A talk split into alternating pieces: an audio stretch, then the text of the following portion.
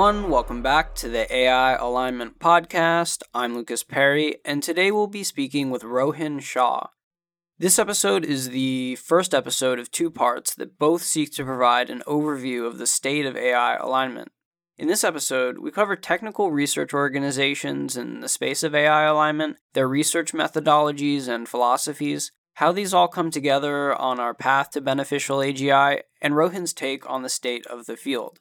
As a general bit of announcement, I would love for this podcast to be particularly useful and informative for its listeners, so I've gone ahead and drafted a short survey to get a better sense of what can be improved. You can find a link to that survey in the description of wherever you might find this podcast or on the page for this podcast on the FLI website. Many of you will already be familiar with Rohin. He is a fourth year PhD student in computer science at UC Berkeley with the Center for Human Compatible AI, working with Anca Dragan, Peter Abbeel, and Stuart Russell. Every week, he collects and summarizes recent progress relevant to AI alignment in the Alignment newsletter. And so, without further ado, I give you Rohin Shah. Thanks so much for coming on the podcast, Rohin. It's really a pleasure to have you. Thanks so much for having me on again. I'm excited to be back. Yeah, long time no see since Puerto Rico, beneficial AGI.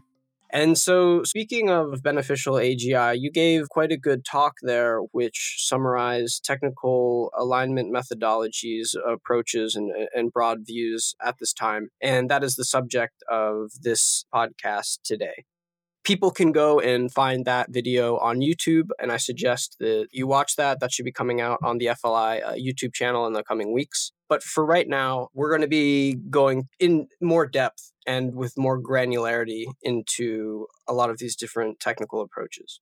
So, just to start off, it would be good if you could contextualize this list of technical approaches to AI alignment that we're going to get into within the different organizations that they exist at and the different philosophies and approaches that exist at these varying organizations. Okay. So, disclaimer I don't know all of the organizations that well.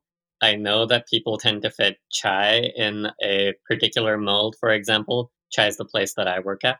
And I mostly disagree with that being the mold for chai. So probably anything I say about other organizations is also going to be somewhat wrong, but I'll give it a shot anyway.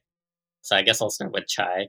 I think our public output mostly comes from this perspective of how do we get AI systems to do what we want? So, this is focusing on the alignment problem. How do we actually point them towards a goal that we actually want, align them with our values? Not everyone at Chai takes this perspective, but I think that's the one most commonly associated with us, and it's probably the perspective on which we've published the most.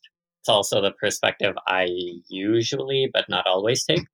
MIRI, on the other hand, takes a perspective of we don't even know what's going on with intelligence. Let's try and figure out what we even mean by intelligence, what it means for there to be a super intelligent AI system, what would it even do?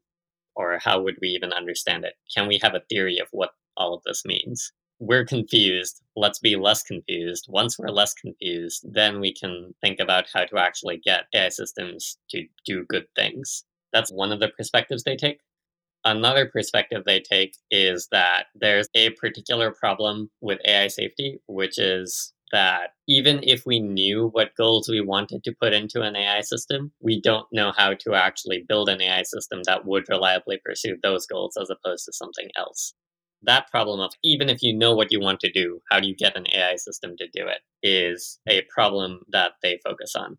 And the difference from the thing I associated with chai before is that with the chai perspective, you're interested both in how do you get the AI system to actually pursue the goal that you want, but also how do you figure out what goal that you want? What is the goal that you want? Though I think most of the work so far has been on supposing you know the goal, how do you get your AI system to properly pursue it? I think DeepMind safety team, at least, is pretty split across many different ways of looking at the problem. I think Jan Leike, uh, for example, has done a lot of work on reward modeling. And this sort of fits in with the how do we get our AI systems to be focused on the right task, the right goal. Whereas Vika has done a lot of work on side effects or impact measures. I don't know if Vika would say this, but the way I interpret it is how do we impose a constraint upon the AI system such that it never does anything catastrophic? But it's not trying to get the AI system to do what we want, just not do what we don't want or what we think would be catastrophically bad. OpenAI safety also seems to be okay, how do we get deep reinforcement learning to do good things, to do what we want, to be a bit more robust? Uh, and then there's also the iterated amplification debate, factored cognition area of research, which is more along the lines of can we write down a system that could plausibly lead to us building an aligned AGI or aligned powerful AI system? FHI, no coherent direction that's all of FHI. Eric Drexler is also trying to understand how AI will develop in the future, somewhat very different from what MIRI is doing, but the same general theme of trying to figure out what is going on. So he just recently published a long technical report on comprehensive AI services, which is the general worldview for predicting what AI development will look like in the future like if we believed that that was in fact the way AI would happen, we would probably change what we work on from the technical safety point of view. Then Owain Evans, Owain Evans does a lot of stuff, so maybe I'm just not going to try to categorize him. And then Stuart Armstrong works on this. Okay, how do we get value learning to work such that we actually infer a utility function that we would be happy for an AGI system to optimize or a super intelligent AI system to optimize? And then Ought works on factored cognition, so it's very adjacent to the iterated amplification and debate research agendas. Then there's a few individual researchers scattered, for example, Toronto, Montreal, and ANU and EPFL. Maybe I won't get into all of them because that, that's a lot, but we can delve into that later. Maybe a more helpful approach then would be if you could start by demystifying some of the MIRI stuff a little bit, which may seem most unusual. I guess strategically, the point would be that you're trying to build a system, this AI system that's going to be, hopefully, at some point in the future, vastly more intelligent than humans, because, you know, we'd want it to help us colonize the universe or something like that and lead to lots and lots of technological progress, etc., etc. But this basically means that humans will not be in control unless we very, very specifically arrange it such that we are in control. We have to thread the needle perfectly in order to get this to work out. In the same way that by default, you would expect that the most intelligent creatures, beings, are the ones that are going to decide what happens. And so we really need to make sure, and also it is probably hard to ensure that these vastly more intelligent beings are actually doing what we want. Given that, it seems like what we want is a good theory that allows us to understand and predict what these AI systems are going to do. Maybe not in the fine nitty gritty details, because if we could predict what they would do, then we could do it ourselves and be just as intelligent as they are. But, like, at least in broad strokes, what sorts of universes are they going to create? But given that they can apply so much more intelligence than we can, we need our guarantees to be really, really strong, like almost proof level. Maybe actual proofs are a little too much to expect, but we want to get as close to it as possible. Now, if we want to do something like that, we need a theory of intelligence. We can't just sort of do a bunch of experiments, look at the results, and then try to extrapolate from there. Extrapolation does not give you the level of confidence that we would need for a problem this difficult. And so, rather, they would like to instead understand intelligence deeply, deconfuse themselves about it. Once you understand how intelligence works at a theoretical level, then you can start applying that theory to actual AI systems and seeing how they approximate the theory or make predictions about what different AI systems will do. And hopefully, then we could say, yeah, this system that looks like it's going to be very powerful is approximating this particular idea, this particular part of the theory of intelligence. And we can see that with this particular theory of intelligence, we can align it with humans somehow and should expect that this is going to work out. Something like that. Now, that sounded kind of dumb even to me as I was saying it, but that's because we don't have the theory yet. It's very hard to speculate how you would use a theory before you actually have the theory. So that's the reason they're doing this. The actual thing that they're focusing on is centered around problems of embedded agency. And I should say this is one of their, I think, two main strands of research. The other strand of research I do not know anything about because they have not published anything about it. But one of their strands of research is about embedded agency. And here, the main point is that in the real world, any agent, any AI system, or any human is a part of their environment. They are smaller than the environment, and the distinction between agent and environment is not crisp. Maybe I think of my body as being part of me, but I don't know. To some extent, my laptop is also an extension of my agency. There's a lot of stuff I can do with it. Or on the other hand, you could think maybe my arms and limbs aren't actually a part of me. I could maybe get myself uploaded at some point in the future, and then I will no longer have arms and legs. But in some sense, I am still me. I'm still an agent. So this distinction is not actually crisp, and we always pretend that it is in AI so far. And it turns out that once you stop making this crisp distinction and start allowing the boundary to be fuzzy, there are a lot of weird, interesting problems that show up and we don't know how to deal with any of them, even in theory. So that's what they focus on. And can you unpack, given that AI researchers control the input output channels for AI systems, why is it that there is this fuzziness? It seems like you could extrapolate away the fuzziness given that there are these sort of rigid and selected IO channels. Yeah, I agree. That seems like the right thing for today's AI systems. But I don't mm-hmm. know. If I think about, okay, this AGI is a generally intelligent AI system, I kind of expect it to recognize that when we feed it inputs, which let's say we're imagining a money maximizing AI system that's taking in inputs like stock prices and it outputs which stocks to buy. And maybe it can also read the news that lets it get newspaper articles in order to make better decisions about which stocks to buy at some point, I expect this AI system to read about AI and humans and realize that, hey, it must be an AI system. It must be getting inputs and outputs. Its reward function must be to make this particular number in a bank account be as high as possible. And then once it realizes this, there's this part of the world, which is this number in the bank account, or it could be this particular value, this particular memory block in its own CPU. And its goal is now make that number as high as possible. In some sense, it's now modifying itself, especially if you're thinking of the memory block inside the CPU. If it goes and edits that and sets that to a million, a billion, the highest number possible in that memory block, then it seems like it has, in some sense, done some self editing. It's changed the agent part of it. It could also go and be like, okay, actually, what I care about is this particular reward function box is supposed to output as high a number as possible. So, what if I go and change my input channel such that it feeds me things that cause me to believe that I have made tons and tons of profit?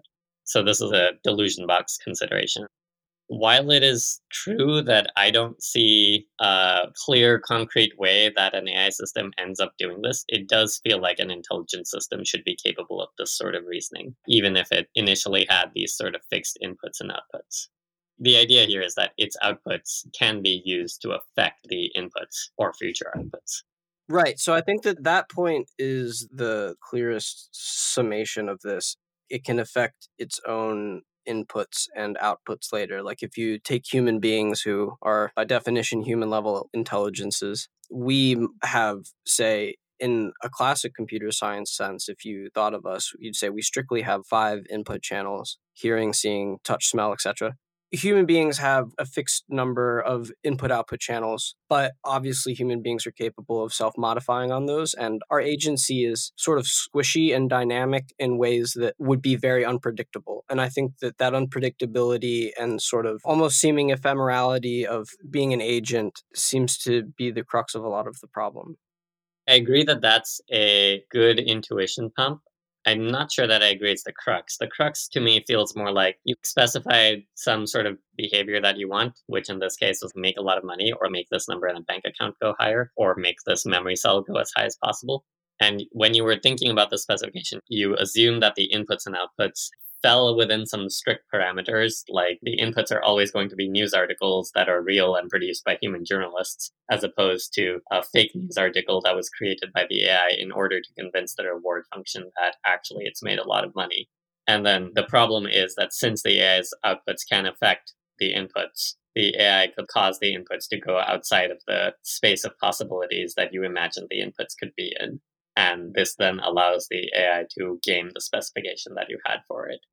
Right. So all of the parts which constitute some AI system are all potentially modified by other parts. And so you have something that is fundamentally and completely dynamic, which you're trying to make predictions about, but whose future structure is potentially very different and hard to predict based off of the current structure.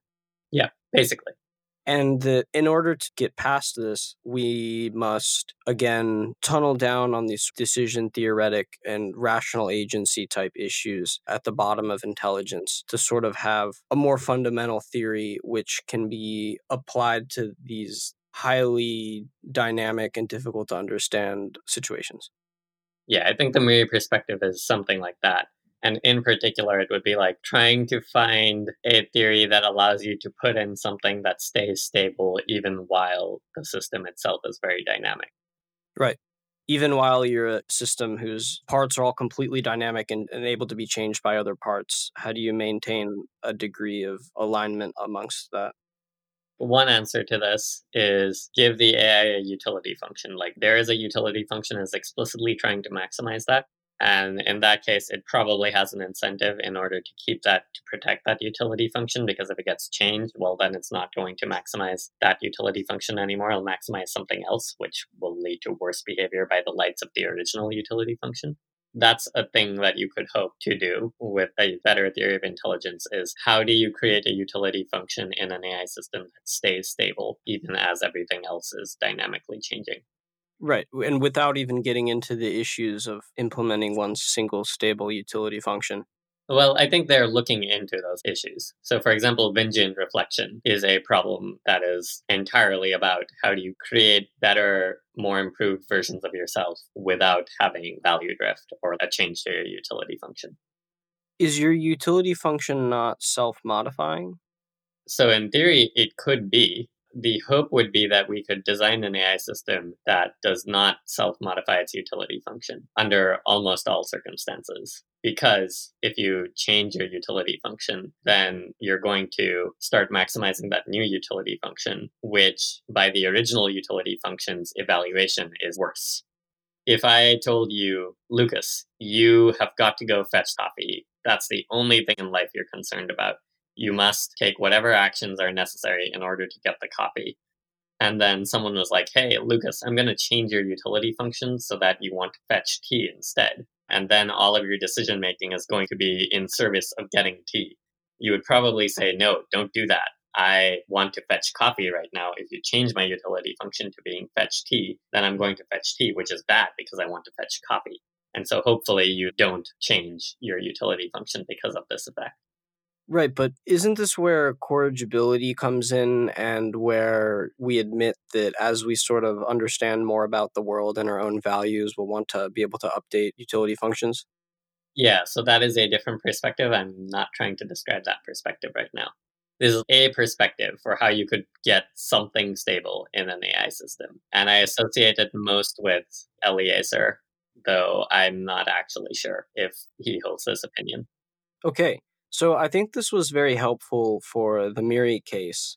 So why don't we go ahead and zoom in, I think, a bit on CHAI, which is the Center for Human Compatible AI.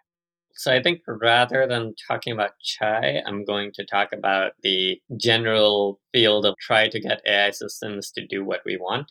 A lot of people at CHAI work on that, but not everyone. And also a lot of people outside of CHAI work on it because that seems to be a more useful carving of the field. So there's this broad argument for AI safety, which is we're going to have very intelligent things based on the orthogonality thesis. We can't really say anything about their goals. So the really important thing is to make sure that the intelligence is pointed at the right goals. It's pointed at doing what we actually want. And so then the natural approach is how do we get our AI systems to infer what we want to do and then actually pursue that?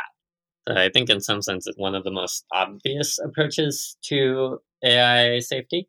This is a clear enough problem, even with narrow current systems, that there are plenty of people outside of AI safety working on this as well. So, this incorporates things like inverse reinforcement learning, preference learning, reward modeling. The CIRL cooperative IRL paper also fits into all of this. So, yeah, I can dig into any of those in more depth. Why don't you start off by talking about the people who exist within the field of AI safety? Give sort of a brief characterization of what's going on outside of the field, but primarily focusing on those within the field. How this approach in practice, I think, generally is, say, different from MIRI to start off with, because we have a clear picture of them painted right next to what we're delving into now. So I think the difference from MIRI is that this is more targeted directly at the problem right now, in that you are actually trying to figure out how do you build an AI system that does what you want. Now, admittedly, most of the techniques that people have come up with are not likely to scale up to super intelligent AI. They are not meant to. They, no one claims that they are going to scale up to super intelligent AI. They're more like some incremental progress on figuring out how to get AI systems to do what we want and hopefully, with enough incremental progress, we'll get to a point where we can be, yes, this is what we need to do. Probably the most well known person here would be Dylan Hadfield Menell, who you had on your podcast. And so he talked about CIRL and associated things quite a bit there. There's not really that much I would say in addition to it. Maybe a quick summary of Dylan's position is something like instead of having AI systems that are optimizing for their own goals. We need to have AI systems that are optimizing for our goals and try to infer our goals in order to do that. So rather than having an AI system that is individually rational with respect to its own goals, you instead want to have a human AI system such that the entire system is rationally optimizing for the human's goals. This is sort of the point made by CIRL where you have an AI system, you've got a human, they're playing this two player game. The human is the only one who knows the reward function. The robot is uncertain about what the reward function is and has to learn by observing what the human does. And so now you see that the robot does not have a utility function that it is trying to optimize. Instead, is learning about a utility function that the human has and then helping the human optimize that reward function. So, summary try to build human AI systems that are group rational as opposed to an AI system that is individually rational. So, that's Dylan's view.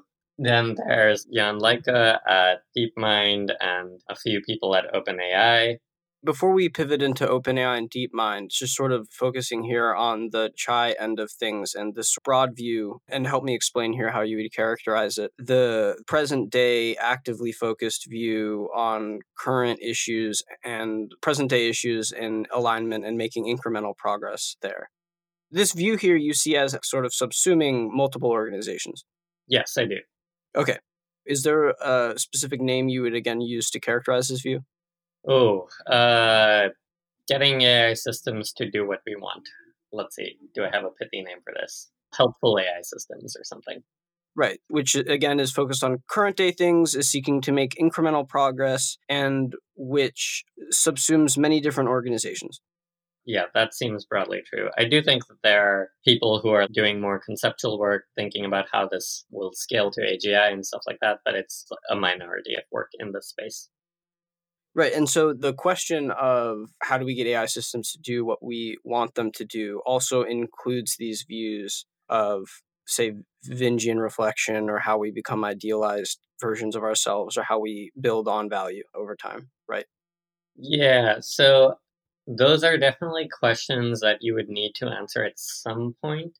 I'm not sure that you would need to answer Vingean reflection at some point, but you would definitely need to answer how do you update, given that humans don't actually know what they want for a long term future. You need to be able to deal with that fact at some point.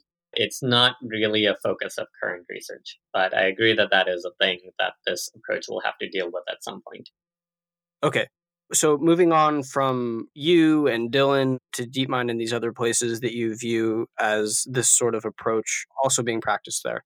Yeah, so while Dylan and I and others at Chai have been focused on sort of conceptual advances, like in toy environments, does this do the right thing? What are some sources of data that we can learn from? Do they work in these very simple environments with quite simple algorithms? I would say that OpenAI and DeepMind safety teams are more focused on trying to get this to work in complex environments of the sort that we're getting this to work on state of the art environments, the most complex ones that we have. Now, I don't mean Dota and StarCraft because running experiments with Dota and StarCraft is incredibly expensive. But can we get AI systems that do what we want for environments like Atari or MuJoCo. There's some work on this happening at Chai. There are preprints available online, but it hasn't been published very widely yet. Most of the work I would say has been happening with an OpenAI DeepMind collaboration. And most recently, there was a position paper from DeepMind on recursive reward modeling. But before that, there was also a paper on combining first a paper, deep reinforcement learning from human preferences, which said, okay, if we allow humans to specify what they want by just comparing between different pieces of behavior from the AI system, can we train an AI system to do what the human wants? And then they built on that in order to create a system that could learn from demonstrations initially using a kind of imitation learning and then improve upon the demonstrations using comparisons in the same way that DeepRL from human preferences did. So, one way that you can view this research is that there's this field of human computer interaction, which is about, well, it's about many things, but one of the things that it's about is how do you make the user interface for humans intuitive and easy to use such that you don't have user error or operator error one comment from that field that I like is that most of the things that are classified as user error or operator error should not be classified as such. They should be classified as interface errors, where you had such a confusing interface that, well, of course, at some point, some user was going to get it wrong. And similarly here, what we want is a particular behavior out of the AI, or at least a particular set of outcomes from the AI. Maybe we don't know exactly how to achieve those outcomes. And AI is about giving us the tools to create that behavior in automated systems. The current tool that we all use is the reward function. We write down a reward function and then we give it to an RL algorithm and it produces the behaviors or the outcomes that we want. And reward functions are just a pretty terrible user interface. They're better than the previous interface, which was writing a program explicitly, which humans cannot do it if the task is something like image classification or continuous control in MuJoCo. It's an improvement upon that. But reward functions are still a pretty poor interface because they're implicitly saying that they encode perfect knowledge of the optimal behavior in all possible environments, which is clearly not a thing that humans can do. I would say that this area is about moving on from reward functions, going to the next thing that makes the human's job even easier. And so we've got things like comparisons, we've got things like inverse reward design, where you specify a proxy reward function that only needs to work in the training environment, or you do something like inverse reinforcement learning, where you learn from demonstrations. So I think that's one nice way of looking at this field. So, do you have anything else you would like to add on here about how we present day get AI systems to do what we want them to do section of the field? Maybe I want to plug my value learning sequence because it talks about this much more eloquently than I can on this podcast. Sure. Where can people find your value learning sequence? It's on the alignment forum. If you just go to the alignment forum, at the top, there's recommended sequences. There's embedded agency, which is from Miri, the sort of stuff we already talked about. So that's also a great sequence. I would recommend it. There's iterated amplification, also a great sequence. We haven't talked about it yet. And then there's my value learning sequence. So you can see it on the front page of the alignment forum. Great. So we've characterized these, say, different parts of the AI alignment field. And broadly, just so far, it's been cut into this sort of Miri view and then this broad approach of trying to get present day AI systems to do what we want them to do and to make incremental progress there. Are there any other slices of the AI alignment field that you would like to bring to light? Yeah, I've got four or five more. There's the iterated amplification and debate side of things, which is how do we build using current technologies but imagining that they were way better? How do we build an aligned AGI? So they're trying to solve the entire problem as opposed to making incremental progress and simultaneously, hopefully, thinking about conceptually how do we fit all of these pieces together. There's limiting the AGI system, which is more about how do we prevent AI systems from behaving catastrophically. It makes no guarantees about the AI systems doing what we want. It just prevents them from doing really, really bad things techniques in that section include boxing and avoiding side effects. There's the robustness view, which is about how do we make AI systems, well, behave robustly? I guess that's pretty self explanatory. There's transparency or interpretability, which I wouldn't say is a technique by itself, but seems to be broadly useful for almost all of the other avenues. It's a thing we would want to add to other techniques in order to make those techniques more effective. There's also in the same frame as MIRI's, can we even understand intelligence? Can we even forecast what's going to happen with AI? And within that, there's comprehensive AI services. There's also lots of efforts on forecasting, but comprehensive AI services actually makes claims about what technical AI safety should do. So I think that one actually does have a place in this podcast, whereas most of the forecasting things do not obviously. They have some implications on the strategic picture, but they don't have clear implications on technical safety research directions, as far as I can tell right now. All right. So, do you want to go ahead and start off with the first on the list there, and then we'll move sequentially down? Yeah, so iterated amplification and debate. This is similar to the helpful AGI section in the sense that we are trying to build an AI system that does what we want. That's still the case here. But we're now trying to figure out conceptually how can we do this using things like reinforcement learning and supervised learning, but imagining that they're way better than they are right now such that the resulting agent is going to be aligned with us and can reach arbitrary levels of intelligence. So, in some sense, it's trying to solve the entire problem. We want to come up with a scheme such that if we run that scheme, we get good outcomes. We've solved almost all of the problem. I think that it also differs in that the argument for why we can be successful is also different this field is aiming to get a property of corrigibility, which I like to summarize as trying to help the overseer. It might fail to help the overseer or the human or the user because it's not very competent and maybe it makes a mistake and thinks that I like apples when actually I want oranges. But it was actually trying to help me. It actually thought I want apples. So in corrigibility, you're aiming for trying to help the overseer, whereas in the previous thing about helpful AGI, you're more getting an AI system that actually does what we want. There isn't this distinction between what you're trying to do versus what you actually do. Uh, so there's a slightly different property that you're trying to ensure. I think on the strategic picture, that's the main difference. The other difference is that these approaches are trying to make a single, unified, generally intelligent AI system. And so they will make assumptions like, given that we're trying to imagine something that's generally intelligent, it should be able to do X, Y, and Z.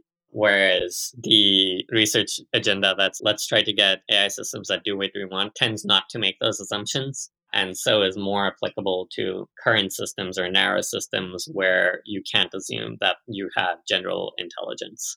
For example, a claim that Paul Christiano often talks about is that if your AI agent is generally intelligent and a little bit corrigible, it will probably easily be able to infer that its overseer or the user would like to remain in control of any resources that they have and would like to be better informed about the situation, that the user would prefer that the agent does not lie to them, etc., etc.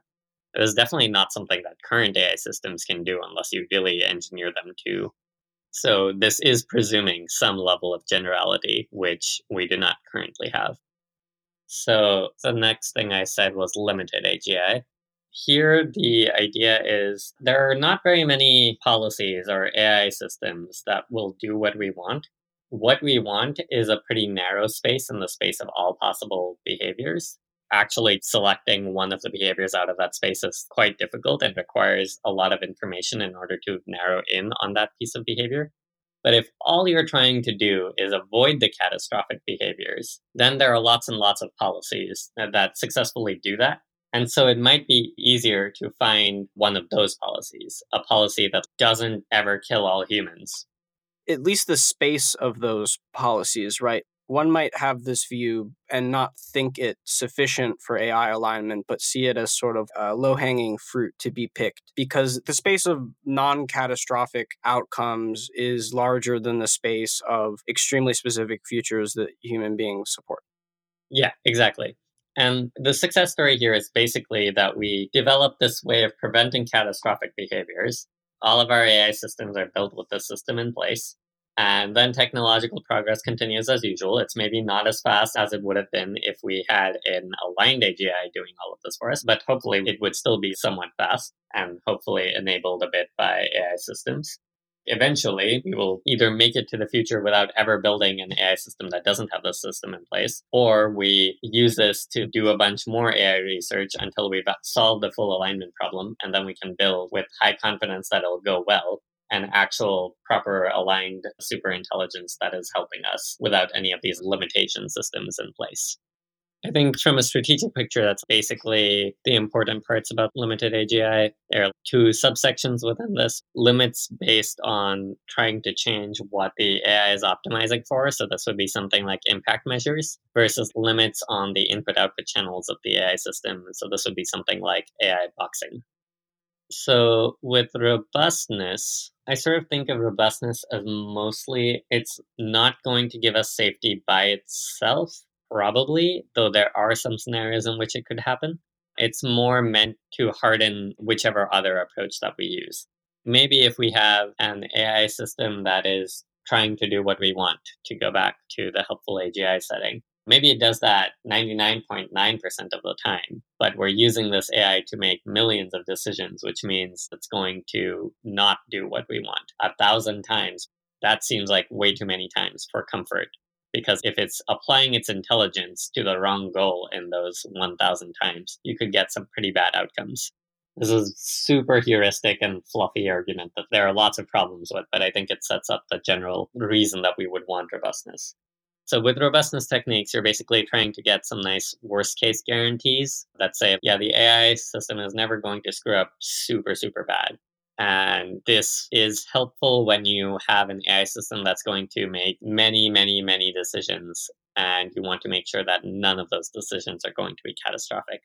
And so some techniques in here include verification, adversarial training, and other adversarial ML techniques like Byzantine fault tolerance or stuff like that. These are all data poisoning. Interpretability can also be helpful for robustness if you've got a strong overseer who can use interpretability to give good feedback to your AI system. But yeah, the overall goal is take something that doesn't fail 99% of the time and get it to not fail 100% of the time, or check whether or not it ever fails so that you don't have this very rare but very bad outcome. And so, would you see this section as being within the context of any others or being sort of at a higher level of abstraction? I would say that it applies to any of the others. Oh, well, okay, not the MIRI embedded agency stuff, because we don't really have a story for how that ends up helping with AI safety. It could apply to however that cashes out in the future, but we don't really know right now with limited AGI, maybe you have this theoretical model. If you apply this sort of penalty, this sort of impact measure, then you're never going to have any catastrophic outcomes. But of course, in practice, we train our AI systems to optimize that penalty and we get this sort of weird black box thing out. And we're not entirely sure if it's respecting the penalty or something like this then you could use something like verification or transparency in order to make sure that this is actually behaving the way we would predict it would behave based on our analysis of what limits we need to put on the AI system. Similarly, if you build AI systems that are doing what we want, maybe you want to use adversarial training to see if you can find any situations in which the AI system is doing something weird, doing something which we wouldn't classify as what we want with iterated amplification or debate. Maybe we want to verify that the corrigibility property happens all the time. It's unclear how you would use verification for that because it seems like a particularly hard property to formalize, but you could still do things like adversarial training or transparency. We might have nice theoretical arguments for why our systems will work. But then once we turn them into actual real systems that will probably use neural nets and other messy stuff like that, are we sure that in the translation from theory to practice, all of our guarantees stayed? Unclear. We should probably use some robustness techniques to check that. Interpretability, I believe, was next. It's sort of similar in that it's broadly useful for everything else if you want to figure out whether an AI system is doing what you want, it would be really helpful to be able to look into the agent and see, oh, it chose to buy apples because it had seen me eat apples in the past, versus it chose to buy apples because there was this company that paid it to buy me apples so that it would make more profit. If we could see those two cases, if we could actually see into the decision making process, it becomes a lot easier to tell whether or not the AI system is doing what we want. or whether or not the AI system is corrigible, or whether or not the AI system is properly, well, maybe it's not as obvious for impact measures, but I would expect it to be useful there as well, even if I don't have a story off the top of my head. Similarly, with robustness, if you're doing something like adversarial training, it sure would help if your adversary was able to look into the inner workings of the agent and be like, ah, I see this agent. It tends to underweight this particular class of risky outcomes. So why don't I search within that class of situations for one that it's going to take a big risk on that it shouldn't have taken otherwise? It just makes all of the other problems a lot easier to do. And so, how is progress made on interpretability? Right now, I think most of the progress is in image classifiers. I've seen some work on interpretability for DeepRL as well. Honestly, that's probably most of the research is happening with classification systems, primarily image classifiers, but others as well. And then I also see DeepRL explanation systems because I read a lot of DeepRL research but it's motivated a lot. There are real problems with current AI systems, and interpretability helps you to diagnose and fix those as well. For example, the problems of bias in classifiers. One thing that I remember from Deep Dream is you can ask Deep Dream to visualize barbells, and you always see these sort of muscular arms that are attached to the barbells because in the training set, barbells were always being picked up by muscular people. So that's a way that you can tell that your classifier is not really learning the concepts that you wanted it to do. In the bias case, maybe your classifier always classifies anyone sitting at a computer as a man because of bias in the data set. And using interpretability techniques, you could see that, okay, when you look at this picture, the AI system is looking primarily at the pixels that represent the computer as opposed to the pixels that represent the human and making its decision to label this person as a man based on that. And you can be like, no, that's clearly the wrong thing to do. The classifier should be paying attention to the human, not to the laptop. So I think a lot of interpretability research right now is you pick a particular short term problem and figure out how you can make that problem easier to solve. Though a lot of it is also what would be the best way to understand what our model is doing. So I think a lot of the work that Chris Olah is doing, for example, is in this vein. And then as you do this exploration, you find instances of bias in the classifiers that you're studying. So, comprehensive AI services is an attempt to predict what the future of AI development will look mm-hmm. like. And the hope is that by doing this, we can figure out what sort of technical safety things we will need to do or strategically what sort of things we should push for in the AI research community in order to make those systems safer. There's a big difference between we are going to build a single unified AGI agent and it's going to be generally intelligent and optimize the world according to a utility function versus we are going to build a bunch of disparate separate narrow AI systems are going to interact with each other quite a lot. And because of that, they will be able to do a wide variety of tasks none of them are going to look particularly like expected utility maximizers. And the safety research you want to do is different in those two different worlds. And CAIS is basically saying we're in the second of those worlds, not the first one. Can you go ahead and tell us about ambitious value learning? Yeah. So with ambitious value learning, this is also an approach to how do we make an aligned AGI solve the entire problem in some sense, which is look at not just human behavior, but also human brains and the algorithm that they implement, and use that to infer an adequate utility function, one that we would be okay with the behavior that results from that. Infer this utility function and then plug it into an expected utility maximizer. Now, of course, we do have to solve problems with even once we have the utility function, how do we actually build a system that maximizes that utility function, which is not a solved problem yet but it does seem to be capturing the main difficulties if you could actually solve the problem. And so this is an approach I associate most with Stuart Armstrong. All right. And so you were saying earlier, in terms of your own view, it's sort of an amalgamation of different credences that you have in the potential efficacy of all of these different approaches. So, given all of these and all of their broad missions and interests and assumptions that they're willing to make, what are you most hopeful about what are you excited about? How do you sort of assign your credence and time here? I think I'm most excited about the concept of corrigibility. That seems like the right thing to aim for. It seems like it's a thing we can achieve. It seems like if we achieve it, we're probably okay. Nothing's going to go horribly wrong, and probably it will go very well. I am less confident on which approach to corrigibility I am most excited about. Iterated amplification and debate seem like if we were to implement them, they would probably lead to corrigible behavior. But I am worried that either of those will be either we won't actually be able to build generally intelligent agents, in which case both of those approaches don't really work. Or another worry that I have is that those approaches might be like too expensive to actually do, and that other systems are just so much more computationally efficient that we just use those instead due to economic pressures.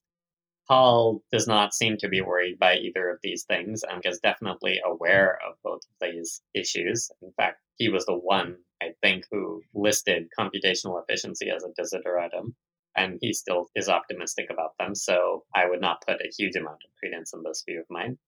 If I were to say what I was excited about for corrigibility instead of that, it would be something like take the research that we're currently doing on how to get current AI systems to work, which I often call narrow value learning.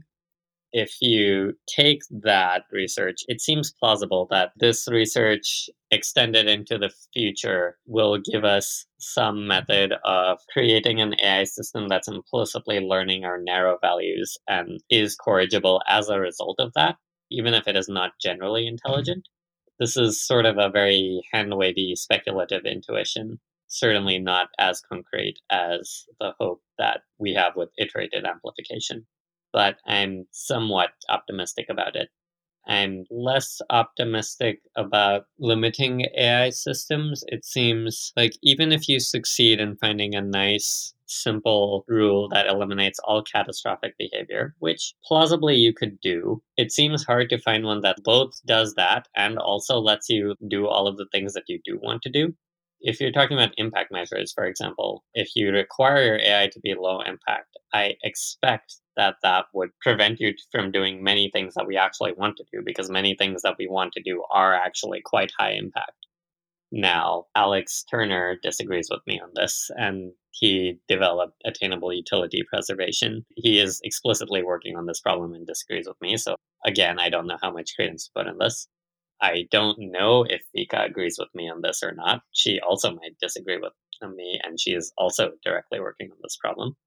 So, yeah, it seems hard to put a limit that also lets us do the things that we want. And in that case, it seems like due to economic pressures, we'd end up doing the things that don't limit our AI systems from doing what we want. I want to keep emphasizing my extreme uncertainty over all of this, given that other people disagree with me on this, but that's my current opinion. Similarly, with boxing, it seems like it's going to just make it very hard to actually use the AI system. Robustness and interpretability seems very broadly useful and supportive of most research on interpretability, maybe with an eye towards long term concerns, just because it seems to make every other approach to AI safety a lot more feasible and easier to solve. I don't think it's a solution by itself, but given that it seems to improve almost every story I have for making an aligned AGI, seems like it's very much worth getting a better understanding of it. Robustness is an interesting one. It's not clear to me if it is actually necessary. I kind of want to just voice lots of uncertainty about robustness and leave it at that. It's certainly good to do in that it helps us be more confident in our AI systems, but maybe everything would be okay even if we just didn't do any. I don't know. I feel like I would have to think a lot more about this and also see the techniques that we actually use to build AGI in order to have a better opinion on that. Could you give a few examples of where your intuitions here are coming from that don't see robustness as an essential part of AI alignment? Well, one major intuition pump is if you look at humans, there are at least some humans where I'm like, okay, I could just make this human a lot smarter, a lot faster, have them think for many, many years. And I still expect that they will be robust and not lead to some catastrophic outcome. They may not do exactly what I wanted because they're doing what they want, but they're probably going to do something reasonable. They're not going to do something crazy or ridiculous. I feel like humans, some humans, the sufficiently risk averse and uncertain ones, seem to be reasonably robust. I think that if you know that you are planning over a very, very, very long time horizon, so imagine that you're know you're planning over billions of years, then the rational response to this is I really better make sure not to screw up right now since there is just so much reward in the future. I really need to make sure that I can get it. And so you get very strong pressures for preserving option value or not doing anything super crazy. So I think you could plausibly just get reasonable outcomes from those effects. But again, these are not well thought out. All right. And so I just want to go ahead and guide us back to your general views again on the approaches. Is there anything that you would like to add there on the approaches? I think I didn't talk about CAIS yet. I guess my general view of CAIS is I broadly agree with it that this does seem to be the most likely development path meaning that it's more likely than any other specific development path, but not more likely than any other development path. So I broadly agree with the worldview presented. I'm still trying to figure out what implications it has for technical safety research. I don't agree with all of it. In particular, I think that you are likely to get AGI agents at some point, probably after the CAIS soup of services happens, which I think again, Drexler disagrees with me on that. So put a bunch of uncertainty on that. But I broadly agree with the worldview that CAIS is proposing. In terms of this disagreement between you and Eric Drexler, are you imagining agenty, AGI, or superintelligence, which comes after the CAIS soup? Do you see that as an inevitable byproduct of CAIS, or do you see that as an inevitable choice that humanity will make? And is Eric pushing the view that the agenty stuff doesn't necessarily come later? It's a choice that human beings would have to make. I do think it's more like saying that this will be a choice that humans will make at some point. I'm sure that Eric, to some extent, is saying, yeah, just don't do that. But I think Eric and I do, in fact, have a disagreement on how much more performance you can get from an AGI agent than a CAIS soup of services. My argument is something like there is efficiency to be gained from going to an AGI agent. And Eric's position, as best I understand it, is that there is actually just not that much economic incentive to go to an AGI agent. What are your intuition pumps for why you think that you will gain a lot of computational efficiency from creating sort of an AGI agent? We don't have to go super deep, but I guess a terse summary or something. Sure. I guess main intuition pump is that in all of the past cases that we have of AI systems, you see that in speech recognition, in deep reinforcement learning, in image classification, we had all of the hand built systems that separated these out into a few different modules that interacted with each other in a vaguely CAIS like way. And then at some point, we got enough compute and large enough data sets that we just threw deep learning at it and deep learning just blew those approaches out of the water. So there's the argument from empirical experience. And there's also the argument of if you try to modularize your systems yourself, you can't really optimize the communication between them. You're less integrated and you can't make decisions based on global information. You have to make it based off of local information. And so the decisions tend to be a little bit worse. This could be taken as an explanation for the empirical observation that I made that we can already make. So that's another intuition pump there. Eric's response would probably be something like, sure, this seems true for these narrow tasks. For narrow tasks, you can get a lot of efficiency gains by integrating everything together and throwing deep learning and end to end training at all of it. But for sufficiently high level tasks, there's not really that much to be gained by doing global information instead of local information. So you don't actually lose much by having these separate systems. And you do get a lot of computational efficiency and generalization bonuses by modularizing. He had a good example of this that I'm not replicating, and I don't want to make my own example because it's not going to be as convincing. But that's his counter argument. And then my counter counter argument is that's because humans have small brains and given the size of our brains and the limits of our data and the limits of the compute that we have we are forced to do modularity and systemization to break tasks apart into modular chunks that we can then do individually. Like if you are running a corporation, you need each person to specialize in their own task without thinking about all the other tasks because we just do not have the ability to optimize for all of everything all together because we have small brains, relatively speaking, or like limited brains is what I should say. But this is not a limit that AI systems will have an AI system with just vastly more compute than the human brain and vastly more data will, in fact, just be able to optimize all of this with global information and get better results. So that's one thread of the argument, taken down to two or three levels of arguments and counterarguments. There are other threads of that debate as well. I think that that serves our purpose for illustrating that here. So, are there any other approaches here that you'd like to cover, or is that it? I didn't talk about factored cognition very much, but I think it's worth highlighting separately from iterated amplification in that it's testing an empirical hypothesis of can humans decompose tasks into chunks of some small amount of time? And can we do arbitrarily complex tasks using these humans? I'm particularly excited about this sort of work that's trying to figure out what humans are capable of doing and what supervision they can give to AI systems mostly because going back to a thing I said way back in the beginning, what we're aiming for is a human AI system to be collectively rational as opposed to an AI system that is individually rational. Part of the human AI system is the human. You want to be able to know what the human can do, what sort of policies they can implement, what sort of feedback they can be giving to the AI system. And something like factored cognition is testing a particular aspect of that. And I think that seems great, and we need more of it. Right. I think that this seems to be this sort of emerging view of where social science or scientists are needed in AI alignment in order to, again, as you said, just sort of understand what human beings are capable in terms of supervised learning and analyzing the human component of the AI alignment problem as it requires us to be collectively rational with AI systems.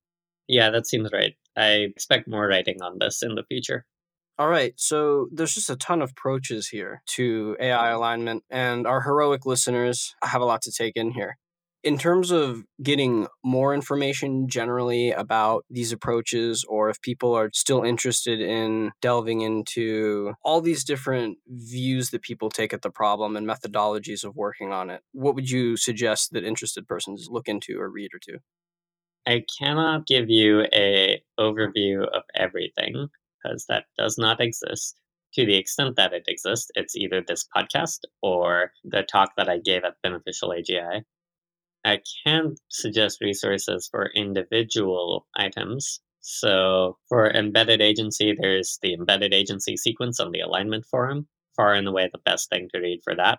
For CAIS, Comprehensive AI Services, there was a 200 plus page tech report published by Eric Drexler at the beginning of this month you're interested in it, you should totally read the entire thing. It is quite good. But I also wrote a summary of it on the alignment forum, which is much more readable in the sense that it's shorter. And then there are a lot of comments on there that analyze it a bit more. There's also another summary written by Richard Ngo, also on the alignment forum. Maybe it's only on Less Wrong, I forget. It's probably on the alignment forum. So that's a different take on comprehensive AI services. So I'd recommend reading that too for limited AGI, I have not really been keeping up with the literature on boxing, so I don't have a paper to recommend. I know that a couple have been written by, I believe, Jim Babcock and Roman Yampolskiy. For impact measures, you want to read Vika's paper on relative reachability. There's also a blog post about it if you don't want to read the paper and Alex Turner's blog post on attainable utility preservation. I think it's called Towards a New Impact Measure, and this is on the Alignment Forum.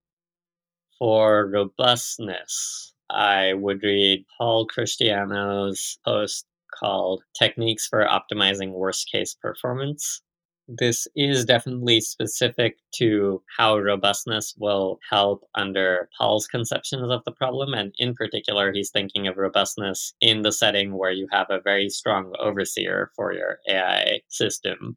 But I don't know of any other paper or blog post that's talking about robustness generally. For AI systems that do what we want, there's my value learning sequence that I mentioned before on the alignment forum.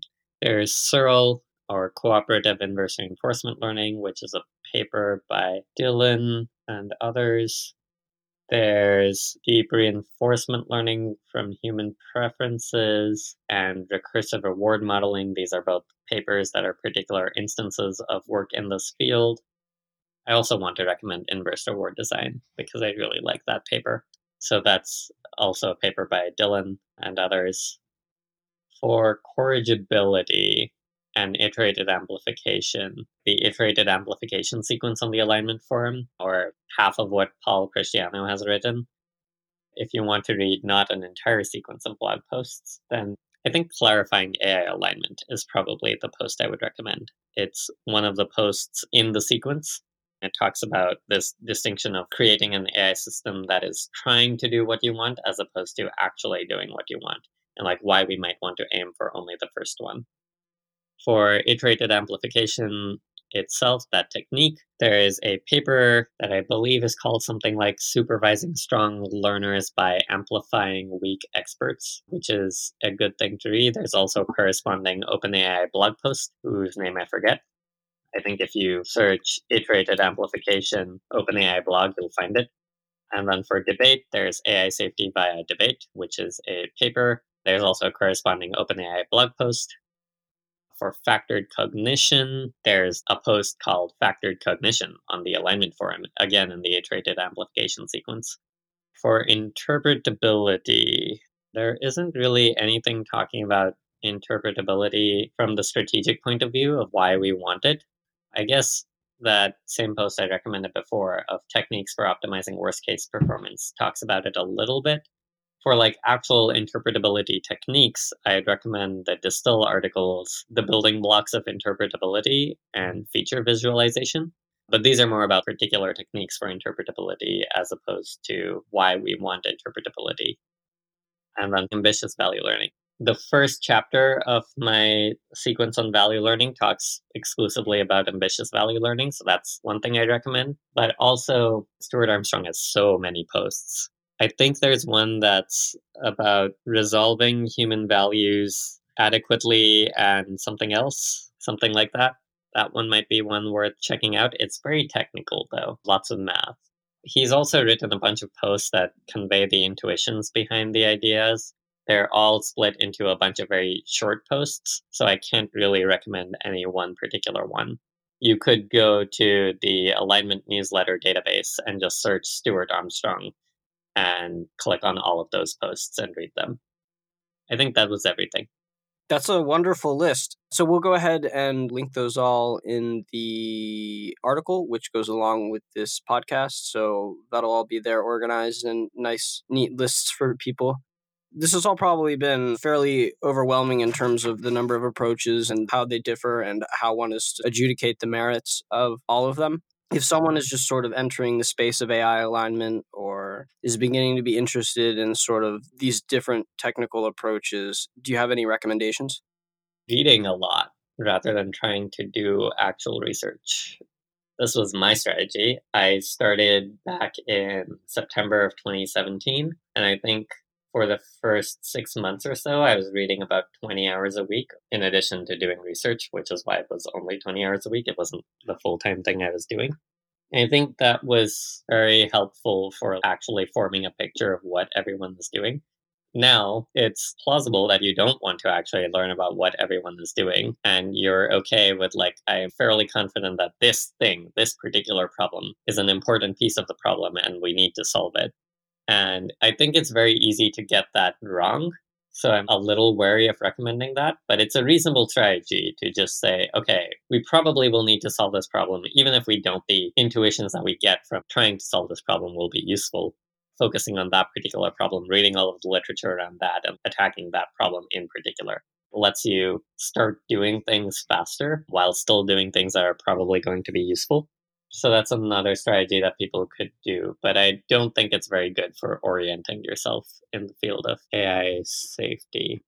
So you think that there's a high value in people taking this time to read, to understand all of the papers and the approaches before trying to participate in particular research questions or methodologies. Given how open this question is, you know, all the approaches make different assumptions and take for granted different axioms, which all come together to create a wide variety of things which can both complement each other and have varying degrees of efficacy in the real world when AI systems start to become more developed and advanced. Yep, that seems right to me. Part of the reason I'm recommending this is because it seems to be that no one does this. I think on the margin, I want more people who do this in a world where 20% of the people were doing this and the other 80% were just taking particular pieces of the problem and working on those, that might be the right balance somewhere around there. I don't know.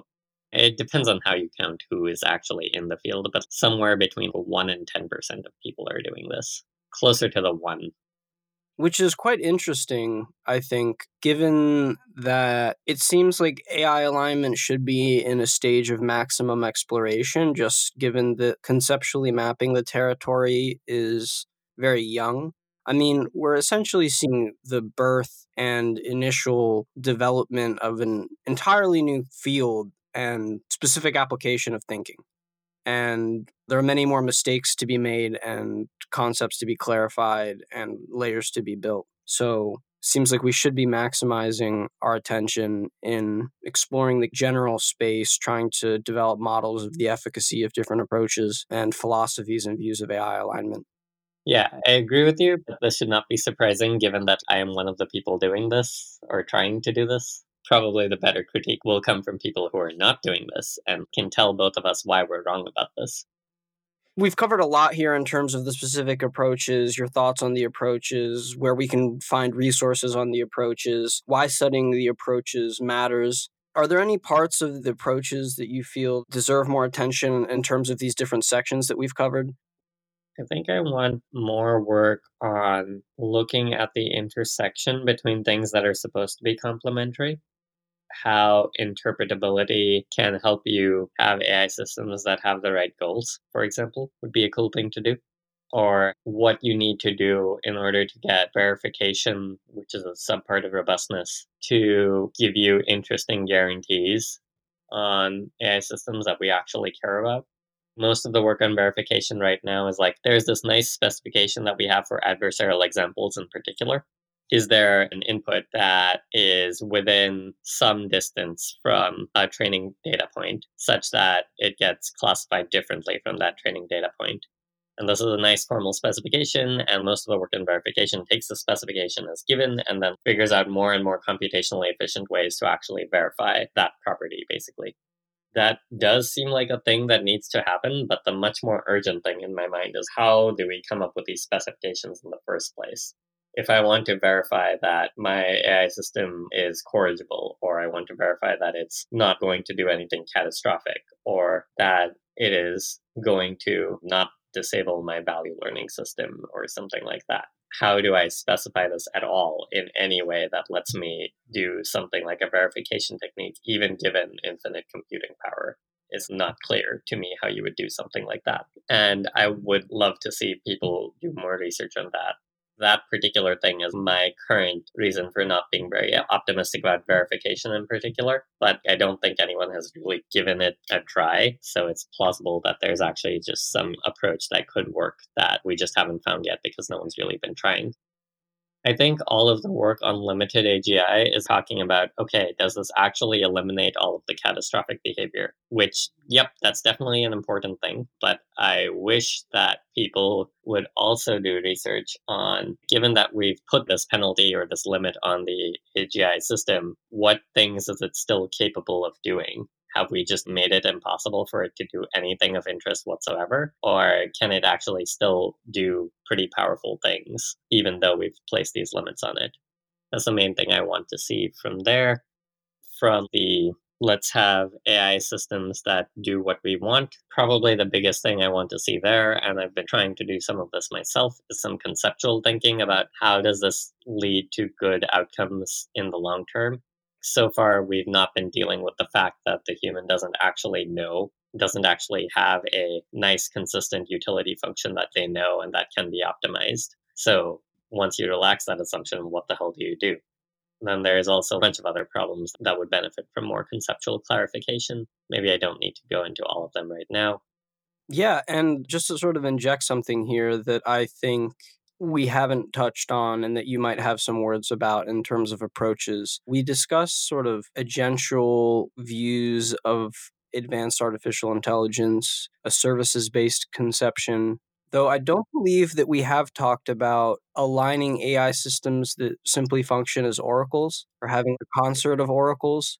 You can get rid of the services thing and the agency thing if the AI just tells you what is true or answers your questions in a way that is value aligned? Yeah, I mostly want to punt on that question because I have not actually read all of the papers. I might have read a grand total of one paper on the oracles and also superintelligence, which talks about oracles. So I feel like I know so little about the state of the art on oracles that I should not actually say anything about them. Sure. So then, just as a broad point to point out to our audience, is that in terms of conceptualizing these different approaches to AI alignment, it's important and crucial to consider the kind of AI system that you're thinking about, the kinds of features and properties that it has. And oracles are another version here that one can play with in one's AI alignment thinking. I think the canonical paper there is something like good and safe uses of AI oracles, but I have not actually read it. There is a list of things I want to read it is on that list, but that list also has, I think, something like 300 papers on it. And apparently, I have not gotten to oracles yet. And so, for the sake of this whole podcast being as comprehensive as possible, are there any conceptions of AI, for example, that we have omitted so far, adding on to this agential view, the CAIS view of it actually just being a lot of distributed services, or an Oracle view? There's also the tool AI view, this is different from the services view, but it's somewhat akin to the view you were talking about at the beginning of this podcast, where you've got AI systems that have a narrowly defined input output space. They've got a particular thing that they do with limit, and they just sort of take in their inputs, do some computation, they spit out their outputs. That's it. That's all that they do. You can't really model them as having some long term utility function that they're optimizing. They're just implementing a particular input output relation, and that's all they're trying to do even saying something like they are trying to do X is basically using a bad model for them. I think the main argument against expecting tool AI systems is that they are probably not going to be as useful as other services or agential AI because tool AI systems would have to be programmed in a way where we understood what they were doing and why they were doing it whereas agential AI systems or services would be able to consider new possible ways of achieving goals that we hadn't thought about and enact those plans. And so they could get superhuman behavior by like considering things that we wouldn't have considered. Whereas tool AIs, like Google Maps is superhuman in some sense, but it's superhuman only because it has a compute advantage over us if we were given all of the data and all of the time in human real time that Google Maps had, we could implement a similar sort of algorithm as Google Maps and compute the optimal route ourselves. There seems to be this duality that is constantly being formed in our conception of AI alignment, where the AI system is this tangible external object which stands in some relationship to the human and is trying to help the human to achieve certain things. Are there conceptions of value alignment which, however the procedure or methodology is done, changes or challenges the relationship between the AI system and the human system, where it challenges, you know, what it means to be the AI or what it means to be the human, whereas there's potentially some sort of merging or disruption of this dualistic scenario of the relationship? I don't really know of any. It sounds like you're talking about things like brain computer interfaces and stuff like that. I don't really know of any intersection between AI safety research and that. I guess this did remind me to, that I want to make the point that all of this is about the relatively narrow, I claim, problem of aligning an AI system with a single human. There is also the problem of okay, what if there are multiple humans? What if there are multiple AI systems? What if you've got a bunch of different groups of people and each group is value aligned with them themselves and they build an AI that's value aligned with them, but lots of different groups do this. Now what happens? Solving the problem that I've been talking about does not mean that you have a good outcome in the long term future. It is merely one piece of a larger overall picture. I don't think any of that larger overall picture removes the dualistic thing that you were talking about. But the dualistic part reminded me of the fact that I am talking about a narrow problem and not the full problem in some sense. Right. And so, just to offer some conceptual clarification here, again, the first problem is how do I get an AI system to do what I want it to do when the world is just me and that AI system? Me, that AI system, and the rest of humanity, but the rest of humanity is treated as part of the environment. Right. So you're not modeling other AI systems or how some mutually incompatible preferences and trained systems would interact in the world or something like that. Exactly. So the, the full AI alignment problem is the, it's funny because it's just the question of civilization, I guess. How do you get the whole world and all of the AI systems to make a beautiful world instead of a bad world? Yeah. I'm not sure if you saw my lightning talk at the Beneficial AGI, but I like talked a bit about this. I think I called that top level problem make AI related future stuff go well. Very, very, very concrete, obviously. It makes sense. I, people know what you're talking about. I probably wouldn't call that broad problem the AI alignment problem. I'd kind of want to reserve the term alignment for the narrower problem. We could maybe call it the AI safety problem or the AI future problem. I don't know beneficial AI problem, actually. I think that's what I used last time. That's a nice way to put it. So I think that that conceptually leaves us at a very good place for this first section. Yeah, seems pretty good to me. If you found this podcast interesting or useful, please make sure to check back for part two in a couple weeks, where Rohin and I go into more detail about the strengths and weaknesses of specific approaches.